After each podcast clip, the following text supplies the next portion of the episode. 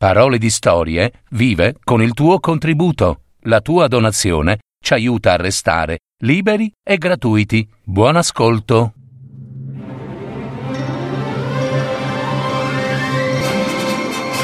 Fiabe, favole, racconti, leggende. Adattamento e messa in voce di Gaetano Marino. www.paroledistorie.net L'incantesimo della sorgente. Una fiaba polacca.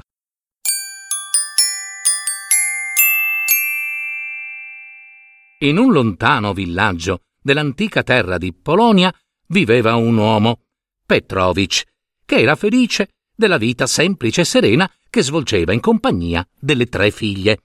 Un brutto giorno Petrovich si ammalò gravemente. A niente valsero le pozioni di erbe e gli impacchi che gli stregoni del villaggio prepararono per lui. Il male avanzava inesorabilmente.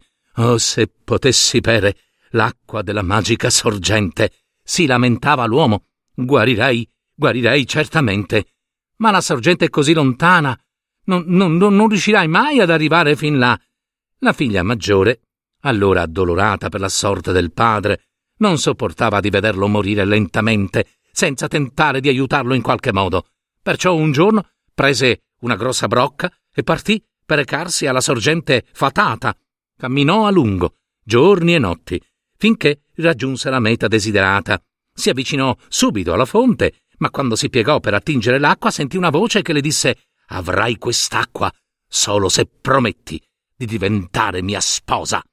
La fanciulla si spaventò enormemente e fuggì via con la brocca vuota. A casa, la seconda sorella, informata di quanto fosse accaduto, la rimproverò della sua viltà e decise di recarsi lei alla sorgente. Una volta arrivata, proprio mentre stava per prendere l'acqua nella brocca, la stessa voce le disse Avrai quest'acqua solo se prometti di diventare mia sposa. Poiché la giovane esitava, la voce continuò Se non farai ciò che ti dico, tuo padre morirà. La ragazza, terrorizzata da queste oscure minacce, tornò a casa velocemente, anche lei con la brocca vuota. Allora Katia, la sorella più giovane, si dichiarò pronta a tentare a sua volta l'impresa. Si mise subito in viaggio e quando ebbe raggiunto il luogo incantato poté ascoltare la stessa voce che le disse Avrai quest'acqua solo se prometti di diventare mia sposa. La generosa fanciulla accettò, accettò la proposta senza esitare e così riuscì a riempire la brocca con l'acqua magica, la portò a casa e il padre la bevve con avidità. Immediatamente sentì le forze tornare nel suo corpo, il sangue affluire sul suo viso. Era miracolosamente guarito. Petrovich abbracciò la figlia minore e le manifestò la sua riconoscenza.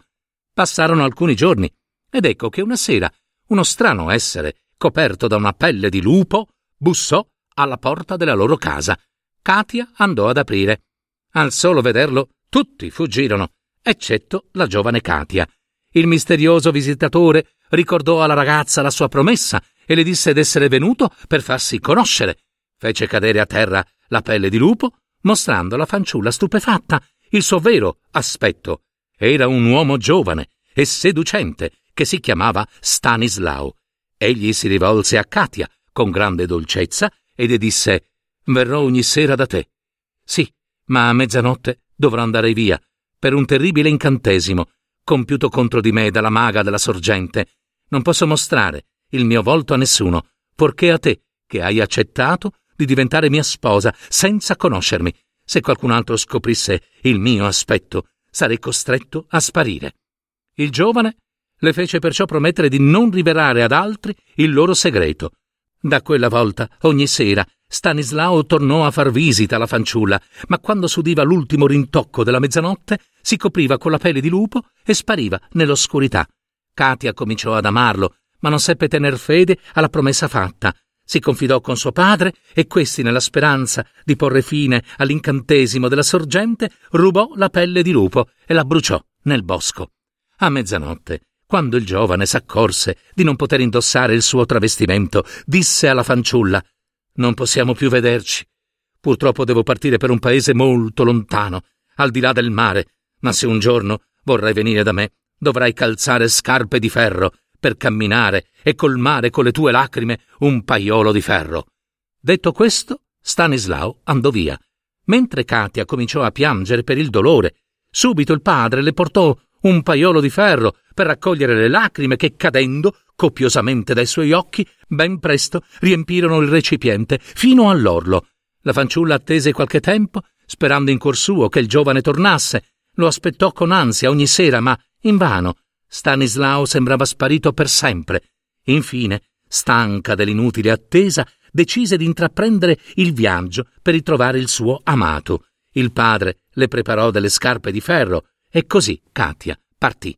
Il percorso per raggiungere il mare fu lungo e doloroso. Le scarpe di ferro le procurarono ad ogni passo un'atroce sofferenza e una sera, in cui si sentì troppo stanca per proseguire, la fanciulla volle riposarsi. Si avvicinò a una capanna davanti alla quale sedeva un vecchio che, con aria sorpresa, le domandò Chi sei? Come sei riuscita ad arrivare fin qui?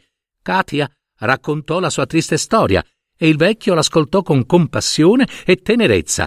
Interrogheremo la luna per avere notizie del tuo Stanislao, disse l'uomo al termine del racconto, e con strani gesti si ritirò e chiamò l'astro notturno.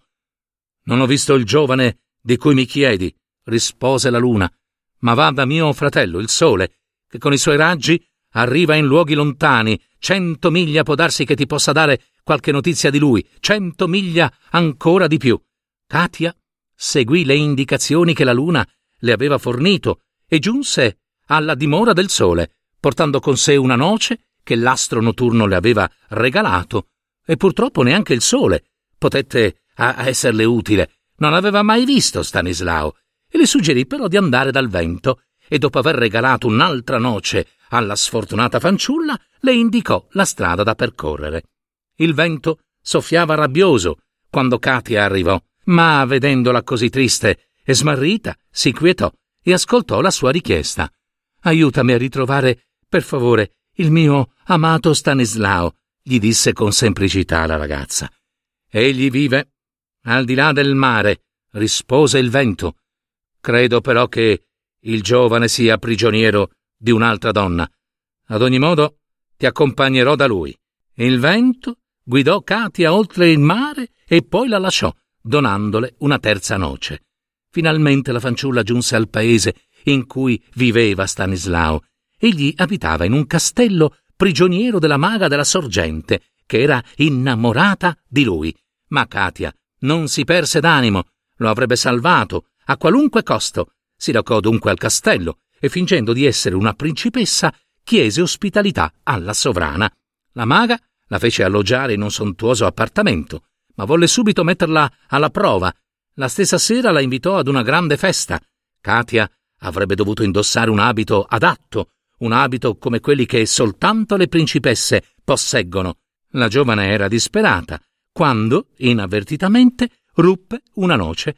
Da essa uscì uno splendido abito d'argento che le andava alla perfezione.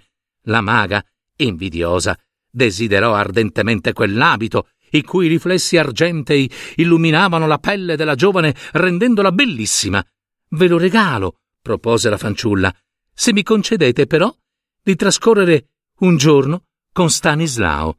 La donna accettò, ma prima fece bere al suo prigioniero un elisir d'oblio.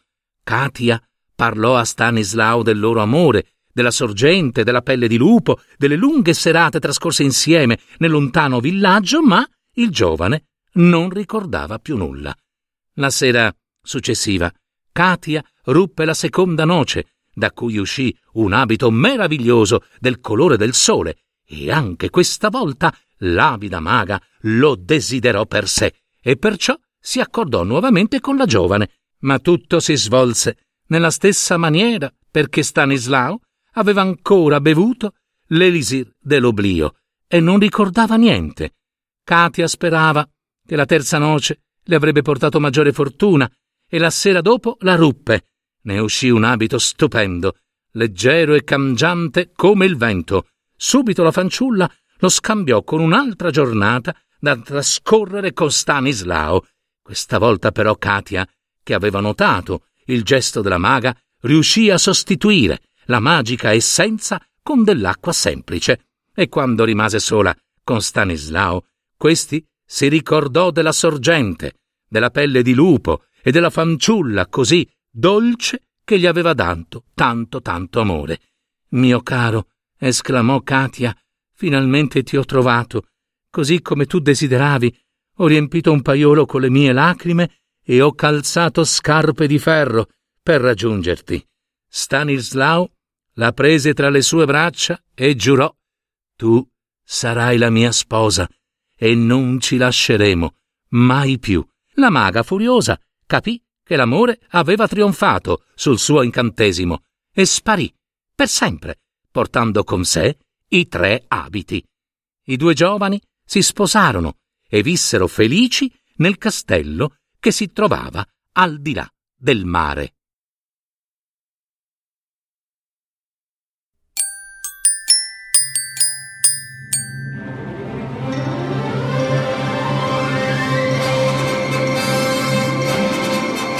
Avete ascoltato Parole di storie, fiabe, favole, racconti, leggende, adattamento e messa in voce di Gaetano Marino.